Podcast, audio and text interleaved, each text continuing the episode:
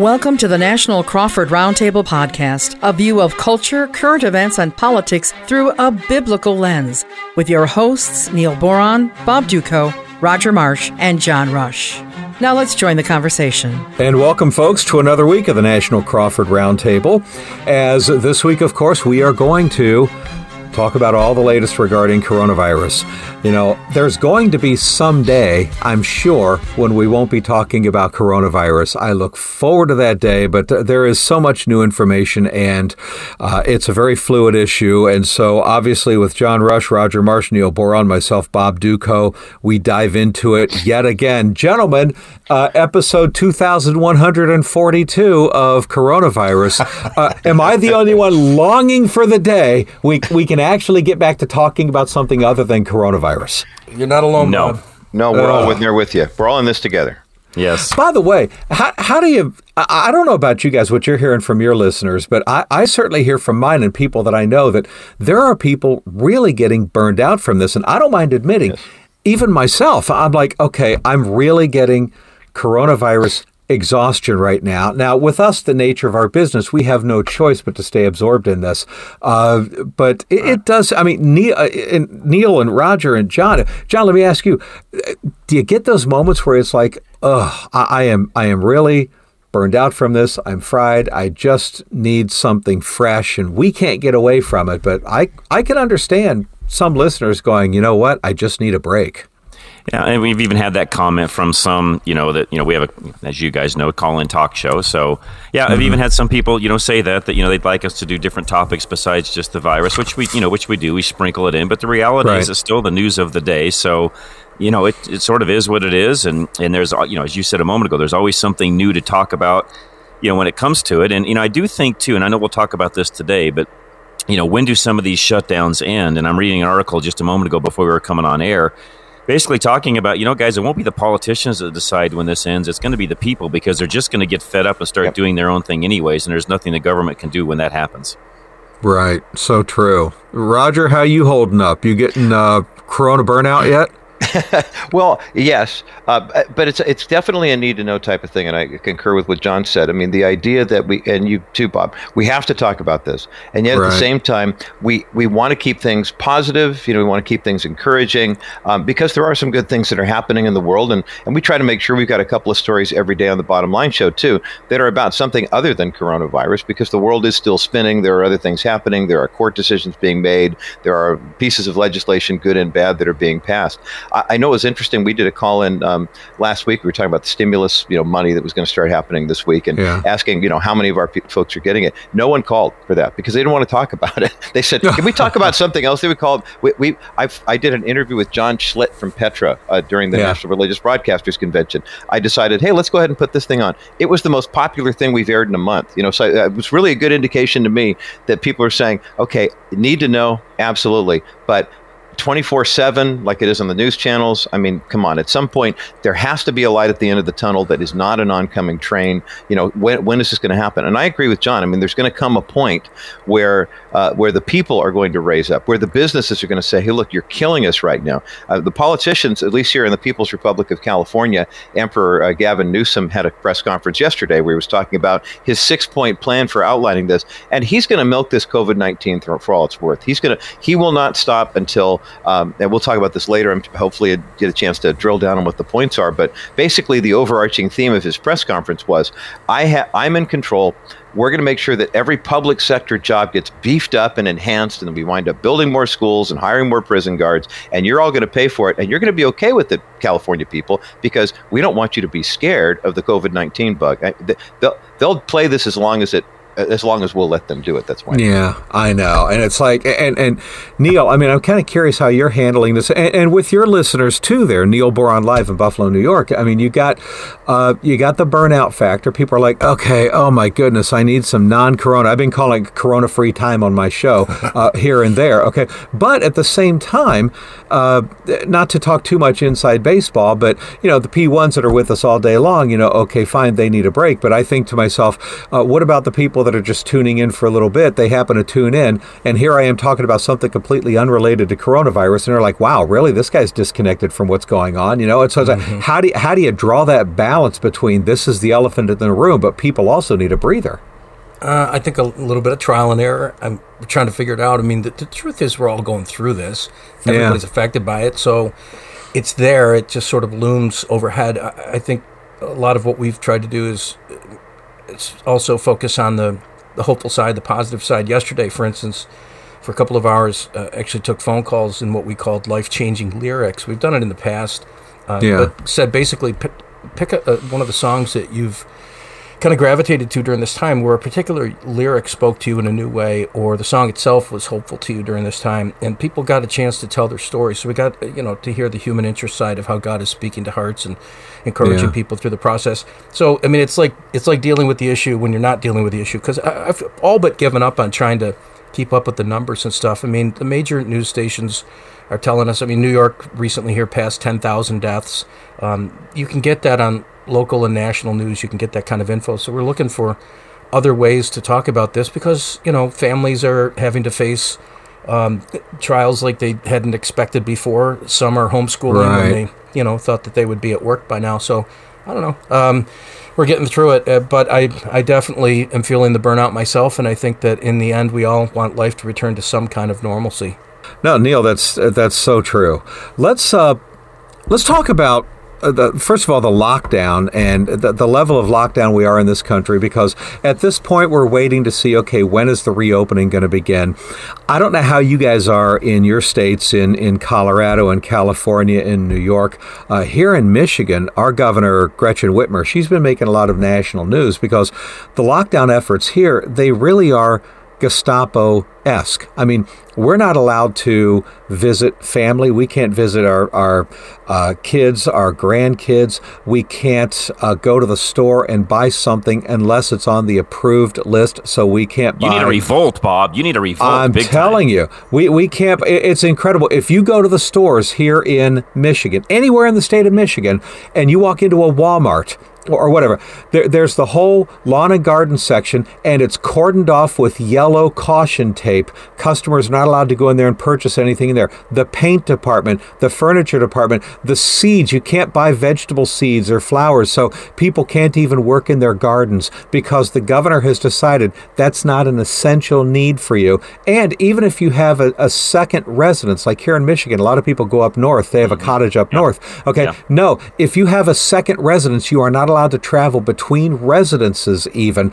There is kind of a revolt going on here in Michigan. This is crazy. Bob, we talked about this yesterday. I had a constitutional expert on yesterday. Yeah. We actually talked about your state, and literally what she's doing is totally unconstitutional. Why have, Christian attorneys and others in your area not filed suit against her? And I'm wondering the same thing even here in Colorado, because a lot of what we've got going on is literally unconstitutional. Why have Christian attorneys, it's a question I was going to ask all of you this morning, why haven't Christian attorneys taken up that torch and suing the states for doing what they're doing? Because it's draconian and it's not constitutional. I think that's a good question. Quite frankly, I'm a little bit surprised that we haven't seen the lawsuits yet. And the only thing I can assume is that maybe some attorneys feel like it would be bad PR because people might look at them as though they are endangering society by trying to force people out of their homes. Bob, you took the words out of my mouth. There's two reasons, I believe. You said one of them. The other is they're all still working. Yeah, that's true too. Very true. So, well, it's not affecting me. What's the problem here? That's right. No, could very well be. And literally, if they were all, and this is true, guys, because I think this is a lot of what's playing into this. If they were at home having to pay all of their staff, their associates, their paralegals, and so on. Some of these firms are very big, by the way. If they were all going through what the average restaurant's having to go through, you're darn right they'd have had lawsuits by now. Yeah, they absolutely would. No, John, very true. And it seems like there is this question of constitutional liberties and freedoms. And my concern, gentlemen, is, and Roger, I want to get your take on this, especially there from the People's Republic of California, is that it does seem as though we're kind of setting the stage, cultivating the ground for a socialist, fascist government control of your lives that right now, a lot of Americans just are, they're just accepting okay, we're entering a show me your papers, please kind of environment. And if we accept this now and we allow the overreach, then is this setting the stage for them maybe doing this in a whole bunch of other control our lives and take away our liberties type issues? Well, I'll give you a short answer because I think we have a break coming up, but then I'll expand on this on the other side of this. Well, you want to take the break first and then we'll come back? Yeah, you know what? No, it's a great point. Thank you, because that's what happens. I suppose maybe they don't allow us in Michigan to have watches or clocks. Okay, that's another thing. So I'm running blind here, everybody. We're going to continue the conversation next here on the Crawford Roundtable podcast. Be transformed by the Word of God with Alistair Begg and Truth for Life. Every weekday, Alistair Begg teaches the Bible through in-depth, verse-by-verse attention to the Word of God. You can listen to Truth for Life on your local Crawford Broadcasting station or listen online at truthforlife.org. Please support this important ministry with your donations at the truthforlife.org website or by calling 888-588-7884, and be sure to let them know you heard about Truth for Life from the National Crawford Roundtable podcast. Continuing the National Crawford Roundtable podcast with myself, Bob Duco out of Detroit, John Rush, Rush to Reason out of Denver, Roger Marsh, The Bottom Line out of Southern California, Neil Boron Live out of Buffalo, New York. And Roger, out there in California, it does seem like the kind of Gestapo tactics and overreach of some of these lockdown orders and the infringing on our freedoms and liberties, it does seem like it's going so far and to the point that it's cultivating the ground and setting a precedent so that we'll be conditioned to just obey whatever kind of fascist level restrictions governments may put on us. The socialists have got to be thinking, I love seeing the ground being tilled and fertilized and prepared for what we'd like to do in controlling society in the future. I'm not trying to sound like a conspiracy theorist, but I'm a little bit nervous about how easily people are going along with much of this. Well, and to that point, Bob, you've got a couple different tracks that you can follow, and I think the most important one to follow is the fact that you have a very charismatic governor here in California who has a supermajority of Democrats in the state assembly and the state senate, and you've got not an overwhelming majority. People think California is all blue, but if you look at the state, I mean, there are 58 counties, about 31 of them lean to the left, and the rest of them lead center to the right. So California is much more evenly dispersed in that sense. Now, LA, San Francisco, the largest population centers, yeah, they're totally bleeding blue. But, you know, to your points about what's happening in Michigan, and we've got similar restrictions here in California. First order of business, you've got an authoritarian governor who comes across and says, I'm the last final word here. Then you've got 58 different counties who all have their own public health officials who are all giving conflicting reports. Then you've got the chief of police or the head of the sheriff's department or whoever is running, and they're coming out with their own issues as well. Quite frankly, they've created this confusion.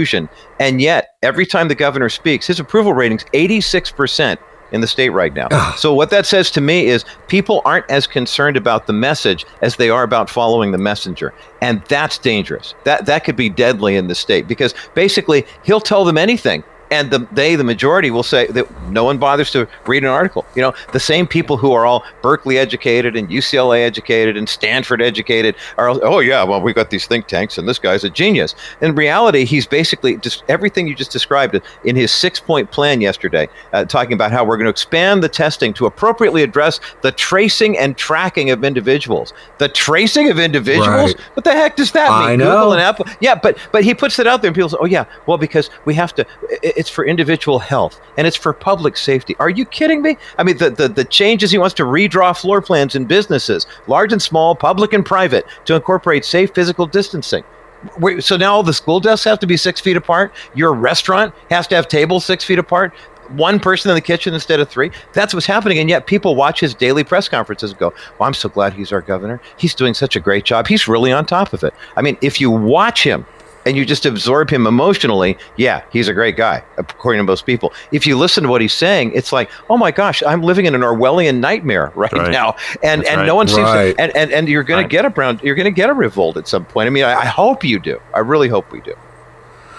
John, I know you guys are, to a certain extent, seeing this in Colorado as well, but you do wonder how do we stand up against this and not allow this to become some kind of precedent, because the truth is, yeah, exactly what Roger's talking about. We're seeing more and more, and it is setting the stage for kind of totalitarian, we're going to control every aspect of your life. And by the way, where does this end from here? When they come out with a COVID-19 vaccine, are we going to be ordered? Is the government going to order? You have to get the vaccine, and then if you don't get the vaccine, you won't have a card. I was telling some people this, and they thought I was over-exaggerating, but John, I can honestly picture a thing where you have to prove that you have the vaccine to even be able to buy and sell. Not to get all revelation on people, but to where you gotta show your papers, you gotta show your verification. If you don't have that, then you wouldn't be allowed to go to the movie theater. You gotta show your ID and your immunization card for this. And if you don't have it, then you're not allowed to be a danger in public and society, all under the guise of public health. And then where does that go? Does it now go to the regular flu shot every year? Does it then go to vaccinating our kids nationwide? Does it then go to carbon emissions that you might be emitting from your own lawnmower? I mean, where does this end? That's what makes me nervous about this, John. It doesn't. And to your point, Bob, that therein lies the problem. And while, and I've said this on air, I've said it to you guys, you know, while I was very much on board of, you know, Trump's 15-day, you know, let's, you know, get some things taken care of, get some things under control, make sure people understand the seriousness of this particular, you know, virus and so on, which, by the way, I believe we've more than done. That you know, that thing's been put to bed. That's done, handled. It's time to get back to business in probably a new way to make sure that we handle things correctly and those that are the most vulnerable, you know, take care of things. But to your point, we are on a very, very slippery slope. The only positives that I've seen, though, lately, which, you know, I'm going to talk about the positives as well, guys, is the ruling that we just saw in Kentucky over what happened with the particular church down there that wanted to have the drive-in services and what the judge came back and ruled on. In fact, I read most of the ruling on air yesterday, and if you look at the actual ruling and what he actually said, you know, there is light at the end of the tunnel, because this judge basically said, wait a minute, Kentucky, you know, you guys can't do what you're doing here. There is no reason why you can allow somebody to go to the, you know, Walmart and the liquor store, but you can't have a drive-in service at church. You guys are basically being, you know, to your point, Orwellian, if you would. The judge didn't say that, but he said some very interesting things that at least some of the things that we've done recently, and by the way, that was a Trump appointee, so if there's anything good coming out of what Trump has done, is the fact that we at least have a lot of judges now that I believe are on our side constitutionally. But at some point, there's got to be some pushback when it comes to the things that we're doing, Bob, or we're going to go down this slippery slope where, you know, I could even see a day, Bob, if we're not careful and if we allow it to happen, and hopefully we don't, but if we allow it to happen, you could very easily have to go from state to state and show your papers as you enter a state, which is nothing we ever want to get into. Right. I know. But I'm telling you, I see that. I see that coming. You know, I can't disagree. I'm listening with interest, obviously, to everything you guys are saying, and it's kind of interesting because you could play this out on both sides of the equation. By the way, Matt Staver and Liberty Counsel, they've gotten involved, you know, in saying that Rodney Howard-Browne and his congregation has a right to meet, that, you know, constitutionally the government can't step in and tell churches what they have to do. So there have been a few, like, attorneys that have gotten involved and legal organizations that have gotten involved in these kind of questions. But then, like, I'm thinking of the states' rights issue, because this is kind of brewing in New York. And even though, Roger, we're not a nation state yet, not quite what you got in California, you got Governor Cuomo lining up and, of course, Gavin Newsom in Colorado. There's going to be a clash of powers between them and the president regarding how soon we open up the economy. And so then it raises the question of, does the president have absolute power? And he claims that he does in one sense, but Cuomo said just the other day, and I'm paraphrasing, I think he said it yesterday, a global pandemic crisis like this doesn't give you right to be king of the United States. So then on a constitutional basis, we have to look at the issue of states' rights versus the authority of the president and the federal government. And we're going to see a lot of constitutional clashes related to religious freedom and American freedoms, and the word surveillance. I think Roger was talking about this earlier. The word surveillance has come up in a number of contexts. And then there's that whole privacy issue, which is a constitutional thing as well. South Korea is tracking the movements of people using their smartphones, and it's just widely accepted. You're doing that here, too. You're just not doing it as openly. Right. Oh, I know. Which actually, Neil, to the point that you're making, and I know we got to take another break here in just a second, but to the point you're making, that is something that a lot of people have been talking about this week. President Trump saying, you know, I have total authority, which in my opinion, that's bad verbiage for him to use. That's just not smart verbiage. But I understand the general context of what he's talking about there as far as the federal government plays safety net. If you have a governor being too reckless in one direction or another direction, there's a potential safety net there, especially during time of national emergency. So you're right, Neil. I mean, there is going to be kind of a power struggle that we're going to see in a lot of areas of this discussion. Yeah, and I think, but the point is well taken that you guys raised earlier. I do believe that we're going to have to look at where all this goes down the road, because you can see the stage being set for a move towards a more socialistic system and more controls. The whole concept, by the way, of, you know, showing your vaccination card at the movie theater is not that far-fetched, although I think eventually it's going to go past that. And I don't want to be all super... I don't want to go revelation on anyone either, Bob, but... one day, I think it's going to be easier to just have a chip in your hand or your forehead that will provide all the information needed. I know. And you know, in one sense, that's a scary thought. On the other hand, I got to be honest and say that, on the other hand, you know, Maranatha, Lord, come quickly. Like, amen. This is, right. To me, this is evidence that the Bible's real and that history is beginning to wind towards a conclusion. And one day, we're going to see Jesus again. So I feel kind of encouraged about that. I don't know. Yeah, you know, guys, let me stop for just 1 second, because this is kind of the way I believe things, and maybe I'm wrong, and if I'm wrong, you guys can correct me. And while everything you said, Neil, I believe, and I'm not arguing that point, but isn't it our job as Christians, though, to continue to stave that off as long as possible, so as many as possible can come to know Him? Yeah. That's a valid argument. I would say yes. And that we ought to be hopeful that we can see Jesus later today, if possible. Like I because all I'm arguing for is the opportunity we have as believers to be looking forward to the day that we see Jesus face to face. And there's going to be a lot of stuff that transpires, you know, in the meantime for that to happen. But it is ultimately where Scripture leads us. And you read the last chapter of Revelation, we win in the end. So. I'm not fearing that day is all I'm saying, and I look forward to it with hope and expectation. At the same time, I believe we need to do everything we can to win as many people as possible. So anyway, but I realize we need to take a break, so let's do that, and we'll move along here. You're listening to the National Crawford Roundtable. Learn how to walk the narrow path with Steve Gregg. With over 40 years of studying the Bible, Steve Gregg is passionate about teaching you how to apply scriptural wisdom to every aspect of your life.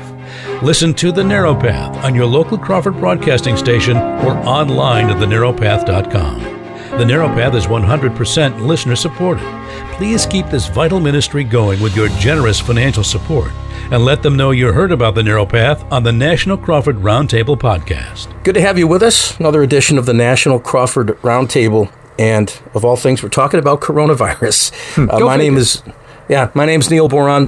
Bob Duco is in Detroit, Michigan. John Rush in Denver, Colorado, and Roger Marsh in Southern California. And I forgot where we were, guys, except I think we were talking about the end of the world. Well, yeah, and Neil, and one thing I want to get you guys' opinion on this, and I know, Bob, this is some of what we wanted to talk about anyways, but we talk about the potential of the end is near, and guys, I've been hearing that since I was about 5, so it is.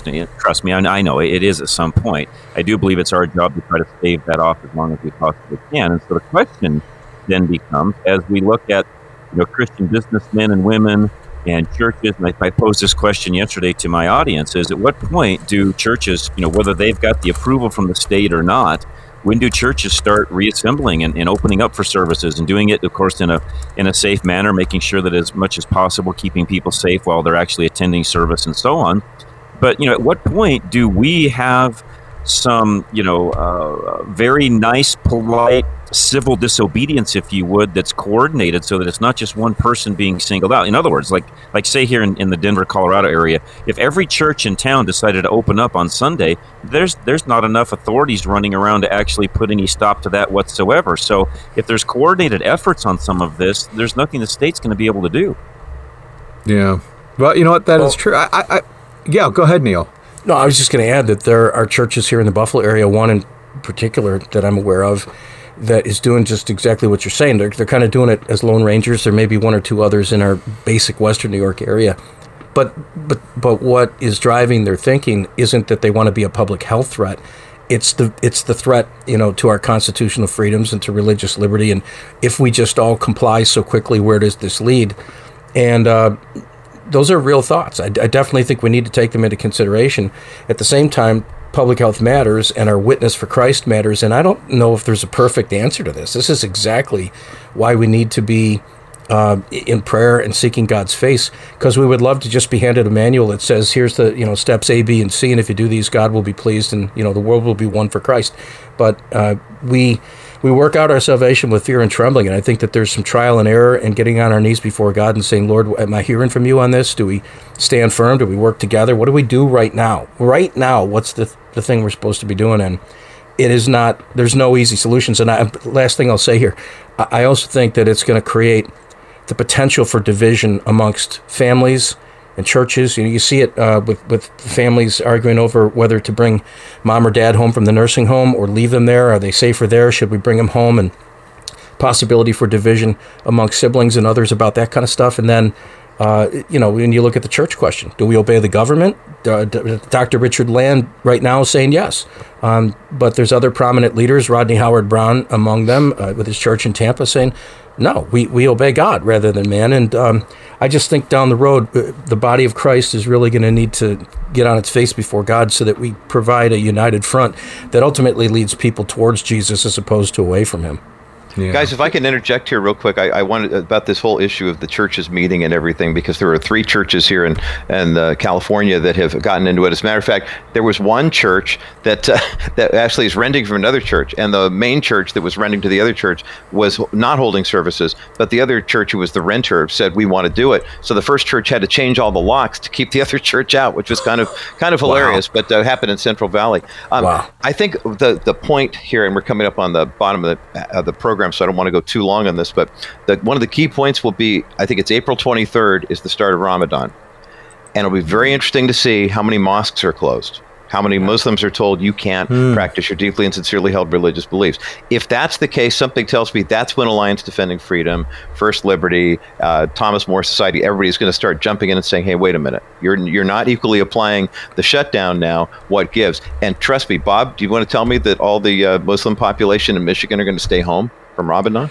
I don't think that they are. I don't think they are at all. It seems to me, though, when trying to figure out what the churches should do, obviously we're not going to base our decisions on what the Muslim community does, certainly.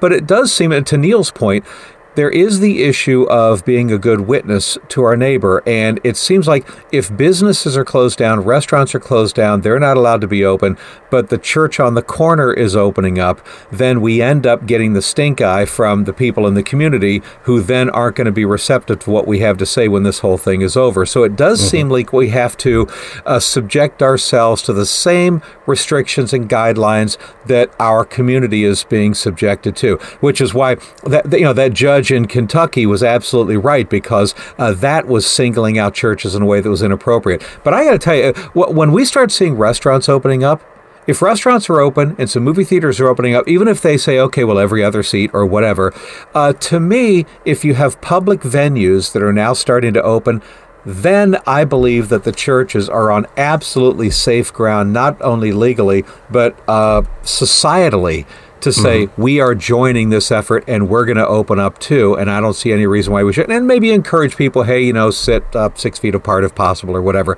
to try to do some of that stuff. But there's a lot more about this that we want to talk about in the second half of this National Crawford Roundtable podcast. And we would encourage you folks, if you want to listen to the second half, you can do it online. You can go to Apple Podcasts, which, by the way, give us a 5-star review. We'd love to take it. Or Stitcher. Tune in. You can also listen at Crawford.live for the second half of this National Crawford Roundtable podcast. This has been a Crawford Broadcasting production. Continuing the second half of this National Crawford Roundtable with myself, Bob Duco Show out of Detroit, John Rush, Rush to Reason out of Denver, Neil Boron Live out of Buffalo, New York, Roger Marsh, The Bottom Line out of the People's Republic of California. And we're talking, of course, about all things coronavirus, where we stand at this point. And so there's some other things about this, gentlemen, that I'd like to talk about. And one of them is, I know this is a really controversial issue, but I'm curious to get you guys' take on this. There's been discussion about whether herd immunity would be a better approach to have taken in this instead of the mitigation effort. And interestingly enough, it's not just people obscure in their basements blogging, hey, we need to do herd immunity. No, there was a paper published yesterday in the American Association of Physicians and Surgeons that declared exactly the same thing, that we are making a mistake, that the mitigation effort is actually going to cost more lives in the long run than herd immunity would cost overall. And I want to throw out just kind of my take on this, and then let's throw it around the round table and talk about this, okay? My take is this, that with herd immunity, none of us want more lives to be lost.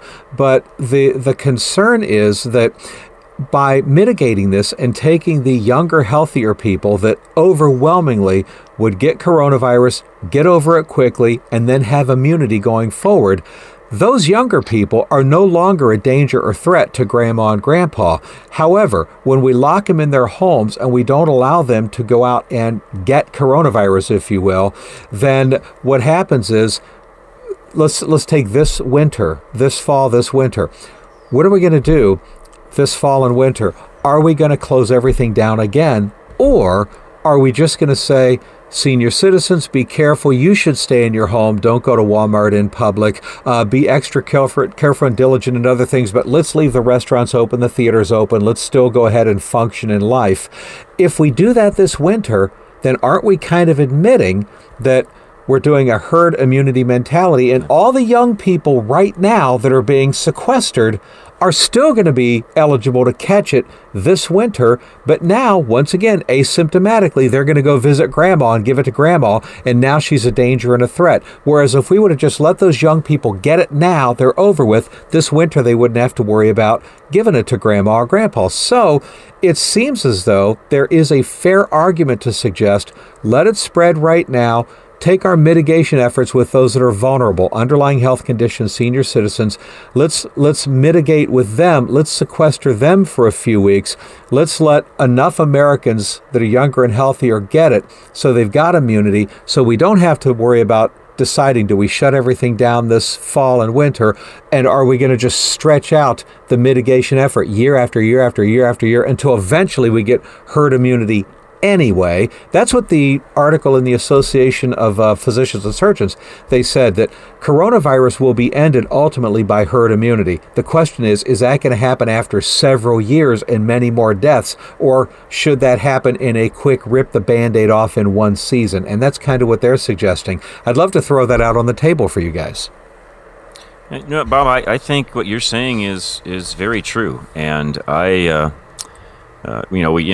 trying to interview Dr. Shiva, which I know you guys have seen a video running around, which, by the way, Facebook takes down because they claim it's not true. But it's saying a lot of the same things, Bob, that you're even talking about. And I think what a lot of other, prominent individuals are talking about, that, there is a validity to what you're saying. Now, again, I'll go back to what I said earlier in the podcast. Was I behind President Trump's 15-day, make sure that we're handling things correctly, that we've got all the right, staffing at hospitals and got the right equipment in the right places in case there's a huge outbreak and so on and so forth, which, by the way, we've done. To me, all of that's done, handled. We are behind, definitely, even in New York City and places like that. We're behind that curve. We're done. Those things are handled. I think we can handle pretty much anything coming along now. So my feeling is, let's get things open back up the way it's supposed to be, not do this, 6 feet of separation in every restaurant and movie theater and everything else, but let things go back to normal. If we have a little bit of a spike, great, we'll figure it out, we'll handle it. But we get some of that herd immunity, Bob, you're talking about as we head back into fall and winter next year, which I'm afraid if we don't, we're going to be right back where we are right now. Exactly. And that's my point, is that what are we going to do this winter? It's like nobody seems to want to talk about that. The bottom line, it's December. And now if we're going to do the same thing, if we're going to try to keep not just the elderly and those with underlying conditions, but if we're going to try to keep everybody from getting it, then don't we have to shut everything down again? And now it won't be from the middle of March until May. It's going to be December and January and February and then March and April and May. Are we really going to do that? If we're not, then why in the world don't we just open everything up right now and tell the senior citizens and those that are vulnerable to stay sequestered, but not everybody else? It seems like, Roger, unless I'm missing something here, we're going to have to face this decision this fall. And I have a feeling we're going to start questioning whether we really took the right approach by not doing the herd immunity right away.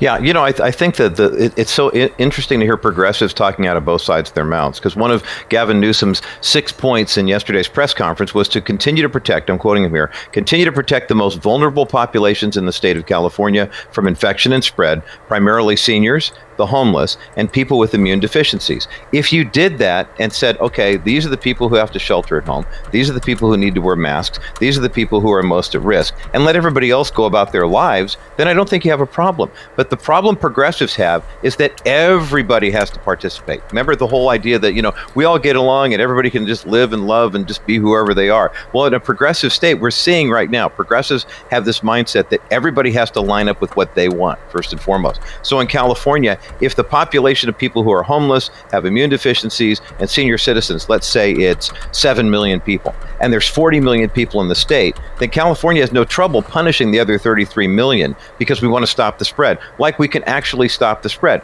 Flatten the curve, that type of stuff. Okay, maybe for a week or two, but this is going to go on for 18 months the way these guys are projecting it right here. And so I you know, we're all parents. Yeah, we remember those days when our kids were younger. Hey, so-and-so's kid has chickenpox. Great, you're all playing at Billy's house. You know, I mean, that kind of mentality was because we knew how to handle it, right? I think there's the fear of the unknown, which the left is capitalizing on. And again, we don't want to be disrespectful to our governmental officials, but at some point, you have to have common sense. And they're the ones who keep saying, we're going to keep working with the academics and the research partners. We're going to make this about science and facts, and we're not going to make it about politics. And yet, everything's about politics with the left. So, I mean, there has to be some kind of good, healthy balance. But you're right. At some point, someone's going to have to release the Kraken and see what happens to the culture.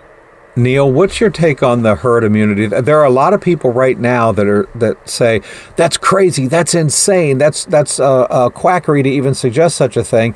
And I'm seeing more and more people willing to, as we're doing right now, actually put this on the table with our outside voices and go, wait a minute here, this is not a crazy thing. This isn't just about let's put dollars over lives. This is about how many people are going to die through this mitigation effort stretched out over several years until we eventually get the herd immunity that we could just knock out in 1 year? Well, and it's being considered because it's a plausible argument. It might not be popular, but it's plausible. And herd immunity obviously could end this virus sooner or later, either way. But there's a couple things I just want to throw into the mix for argument's sake. One is that there's still not a lot known about this virus. I mean, for one thing, it isn't clearly known whether or not you can get it twice. I think that matters. If you look at the Spanish flu of, you know, 1918, 1919-ish, World War I time, the first round was bad. The second one was horrific. Like 5 times the number of people died when the second wave hit. And I think that there's a lot of fear and concern. What's the second wave of this going to look like? The first one was pretty bad, did tremendous damage to individual people's lives, but also the economy, of course, and can we withstand, you know, a second hit? But the point is well taken. We've got to find a solution somehow. There's no vaccine yet. That apparently could help in this process.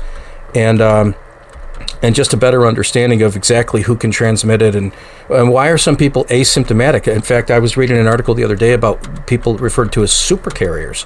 They can infect a lot of people really quickly and they don't even know that they have the virus. So I think that we need to understand a little bit more before everybody jumps on the herd immunity train. But on the other hand, there is a point of no return for the economy, at which point we say, well, okay, as many people survived as possible. But we've got worldwide depression going on for the next 10 years, right? And people are committing suicide and ending their lives or dying of starvation for other reasons related to that kind of depression or recession. And so it's, again, not an easy answer, but I do see the wisdom in discussing it because it may need to come to that. And I wouldn't be opposed if it comes to that is the solution we all settle on. I'm just not ready to jump on that bandwagon just yet. Roger, I want to ask you about that, but I know we got to take a short break. But let's, in talking about the herd immunity part of this, and might it be more dangerous than like the quote unquote experts are saying regarding this? And would we have millions of people really die if we allowed a herd immunity approach to this, Roger. I mean, I do want, like I say, I know we got to take a break, but I do wonder how accurate are these projections of potential deaths?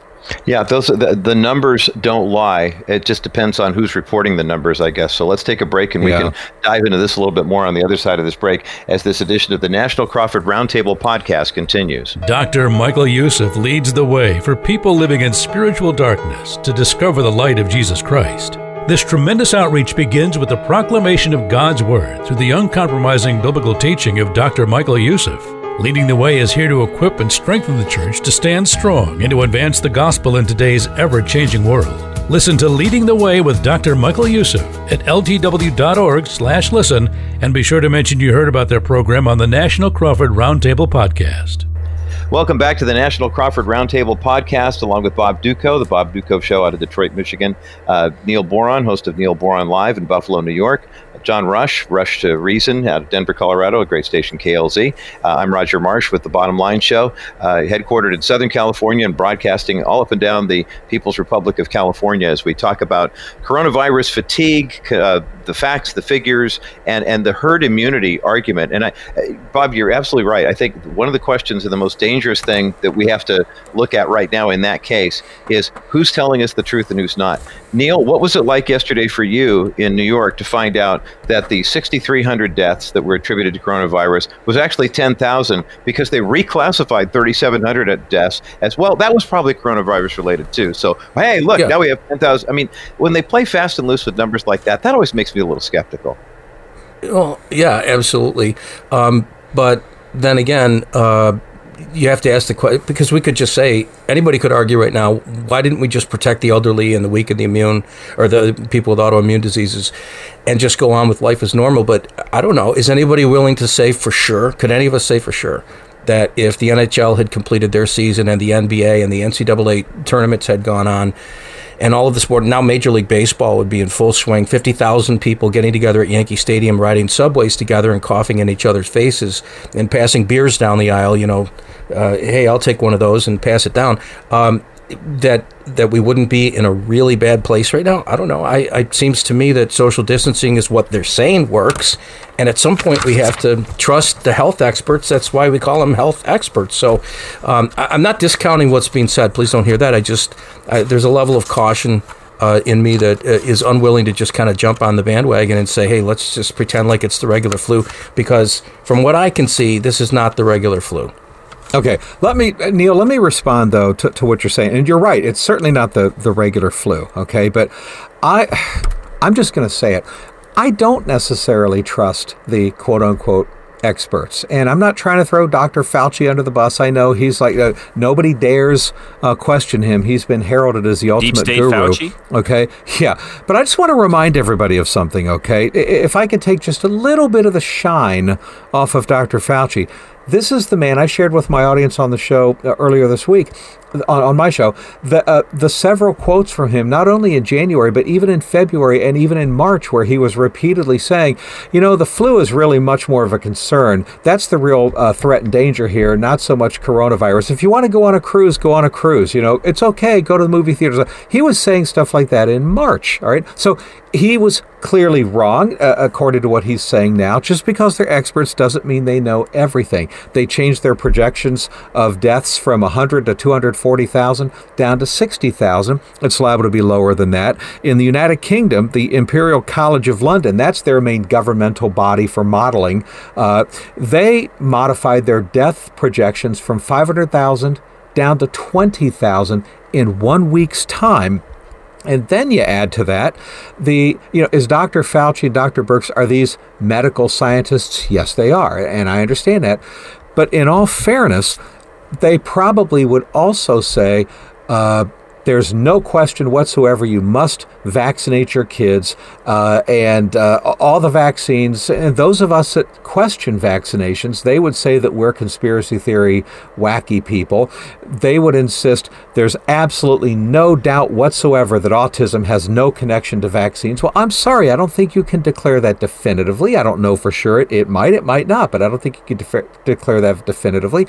You have global warming scientists. Okay, these are the experts. with letters after their names, and they've been proven wrong decade after decade after decade with their projections. You got evolutionary scientists. I certainly don't accept their conclusions. So I don't think we should be looking at Dr. Fauci and Dr. Birx and automatically taking what they say as gospel when they say if we did not mitigate and if we allowed public gatherings, then we'd be looking at millions of deaths. Because guess what? Sweden has a population of 10 million. That's the same as Michigan. Sweden didn't close down their public gatherings and their restaurants and everything else. And guess what? Sweden has less cases and less deaths than we do here in the state of Michigan.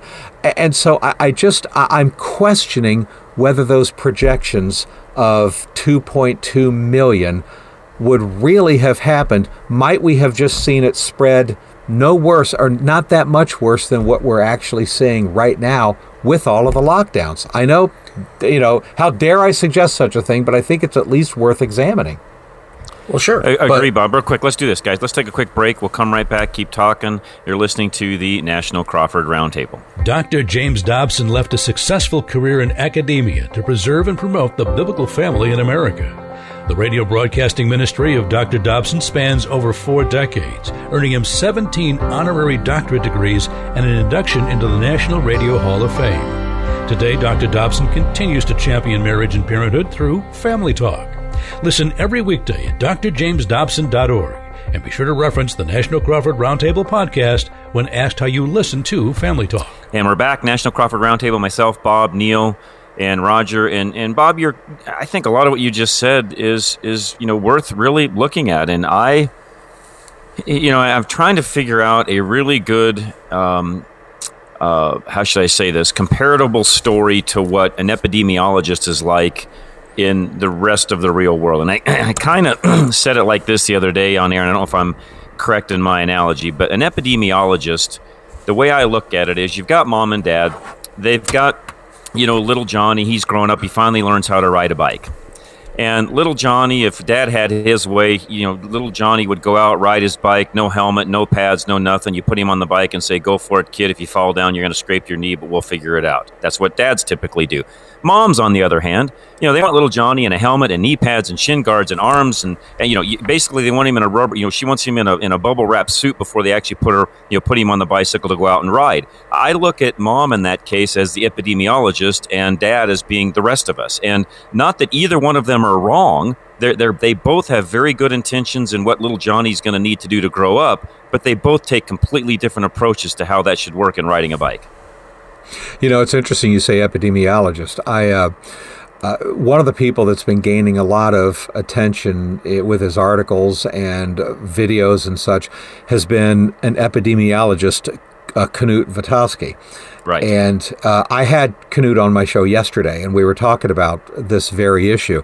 And he is pushing hard for the herd immunity thing that we talked about before. And he's saying he's convinced that we would not be having millions of people dying. And he does cite things like Sweden. He does cite things like the states here in the United States that have not done stay-at-home orders.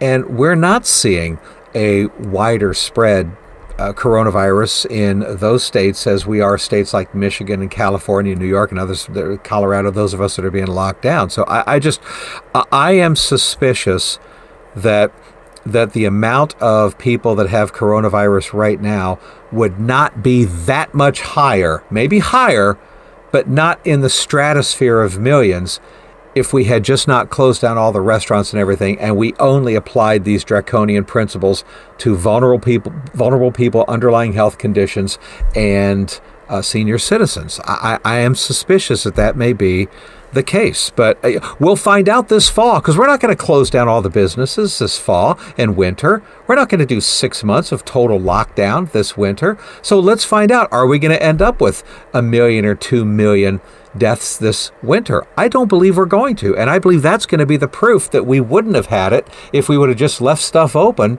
right now.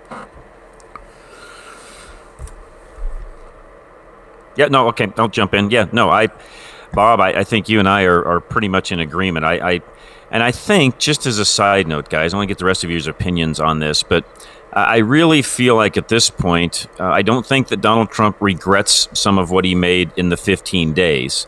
I do think he's looking back now and maybe regretting doing another 15 days on top of the initial 15, because I think what he's looking at is, wait a minute, guys, we've basically killed an entire country's economy that was booming in the matter of 30 days. And, right. We've got a lot of work to do now to get us back out of this. And we're entering into things which we haven't even talked about. We could maybe even next week, the financial implications of what's already happened over the 30 days, which I get it, guys. It's not always about the economy, but it is. I mean, the economy affects a lot of things, i.e., the suicide hotline rate right now is up 800%. And we've only been into this thing for roughly about 3 weeks or so now. So the reality is, the economy does matter. And I often wonder, is President Trump looking back and saying, wow, did we really overreact to this thing? And should I have done things maybe a little differently? And hindsight's 2020. In his defense, Bob, what you just said a moment ago, he's listening, and Neil and Roger, he's listening to all these quote unquote experts that he's surrounded himself with. And keep in mind, he's a business guy. I mean, he's like me. I mean, I'll be honest with you guys. I don't have enough scientific knowledge in my body to know who to listen to and who not to listen to most of the time. I have to do a ton of reading, rely on, other people's opinions as to whether something is correct or not when it comes to that world, because I'm a business guy. I don't understand the epidemiology world at all. I mean, I can understand data and numbers, and I can extrapolate those things pretty well. But like President Trump, I'm not an expert in that particular area. So he's relied on people around him like Dr. Birx, Dr. Fauci, which I'm not a fan of Fauci. I'll just say that straight up right now. I think he's been embedded in the deep state for a very, very long time. And I think he's given some bad advice along these lines. But I wonder, does President Trump feel like he's maybe gone a little too far with some of this? I think he might. What do you guys think? Well, another way to look at this is, did he go too far? And then obviously he's being pressed by the media to answer the question, did he not go far enough? It's kind of both. I mean, on the one hand, and Bob, you gave a great description of this a few weeks ago when you went over the dates and how, this was being looked at by the president and the White House, even while the impeachment hearings were going on, and that hard and fast decisions were being made and that some forward movement was happening. But, there were times as well, like I think it was February 26th or 27th, he called it fake news. And the next day said it's going to go away. Don't worry about it. It's not a big deal. I think on the one hand, he was trying to give confidence to the American people that this wasn't going to be a big deal. We on this program, myself included, said, I think it's nothing more than the flu, and I think it's being overplayed by the media. I wanted to blame the media at that point. Bob, you said earlier on this program today that clearly it's not just the flu. There's something more to it. So I think there's a learning curve here, and it's which side do we want to look at? I mean, on the one hand, President Trump is being accused of not moving quickly enough. I think that's bogus. I think he's done a great deal, and I'm pleased with what he's done. I've also been fairly pleased with what Governor Cuomo's done in New York State. But to flip it around the other way and say, did he do way too much? Does he regret it? Well, then somebody might say, yeah, but he's also running for re-election. So is this really about the the benefit of the American people, or is it about saving the economy so he can get reelected? So I don't know. We can throw stones all day long, but a lot of it just falls back on speculation. I'm not sure any of us know any of this stuff conclusively, and I think we need to tread lightly to some degree so that we can kind of figure it out as we go and pray that God would give us direction and understanding throughout the process. Sure. Well, but I and I have to say, though, to President Trump's defense, the mainstream media is only focusing on Donald Trump's mitigating comments regarding coronavirus, and they're hoping that we all get amnesia to the fact that the president was merely repeating what Dr. Fauci was telling him. Because I want to just get on the record here some quotes that, and this is from Dr. Fauci. This is not President Trump. This is Dr. Fauci. But imagine if Trump said these words, they'd be looped endlessly on CNN. Dr. Fauci on, first of all, mid and late January, he was repeatedly saying, this is not dangerous. It's not a threat. Don't worry about it. He was repeatedly saying that in January. But even if you move into February, USA Today reported on February 18th, Dr. Fauci talked about saying the danger for coronavirus in America is, his words, minuscule, and that people need to worry about the real present and danger and threat of the annual flu than about coronavirus. Now, that wasn't Trump. That was Dr. Fauci. On February 29th, Dr. Fauci was on NBC's Today Show, and he was asked about, this question, what do you say to people that want to go to malls and movies and the gym? Should we be changing our habits? He said, quote, there is no need to change anything that you're doing on a day-by-day basis. Actually encouraging people on the Today Show at the end of February, go to the malls, go to the movies, go to the gyms, don't change your habits. Now, if President Trump had said that, that would be looped endlessly, even March 9th. Dr. Fauci was talking to reporters at a White House briefing and said, quote, if you're a healthy young person, there's no reason. If you want to go on a cruise ship, go on a cruise ship, okay? If Trump had said that from the podium, then they'd be going crazy. But Fauci said that with Trump standing next to him. And but now it's all about, here's what Trump has said regarding the mitigation. It is a learning curve, you're right, but a lot of us are getting our information from people like Dr. Fauci, and that's one of the reasons why Trump has said the things he said. But so is the president, and he continues to get his information from Dr. Fauci. So I'm not trying to make too grand of a statement here, but the point is if Dr. Fauci was that far off in his comments only 6 weeks ago, basically, eight weeks ago, then why is he still standing in front of the camera reporting? He apparently doesn't have a clue what he's talking about. And at one point, the president trusted him to be the chief medical officer on this whole thing. So I just don't want him to be the ultimate guru. He's just perceived. In the political world, guys, right. You can't make a change. There is the problem. Agreed. Right. You can't. The messenger is as important, if not more, than the messenger. And just throw this out, maybe kind of to close things off, and think about as we head into next week is. Is Dr. Fauci being controlled by the same folks that now have Biden running on the Democrat side of the ticket? Oh, you're setting up a conspiracy theory podcast, aren't we? Makes you wonder. You do wonder about that. I'm going to be very curious to see how Dr. Fauci is perceived 6 months from now. Agreed. And even a year from now. I'm going to be very curious to see, because I'm telling you there are going to be a lot of people this winter into December, January, February of 2020, 2021, when we don't shut everything down and we are careful with senior citizens, but we allow everybody else to go to restaurants and theaters and even the ballpark. Mm-hmm. Yeah. And we go, wait a minute here.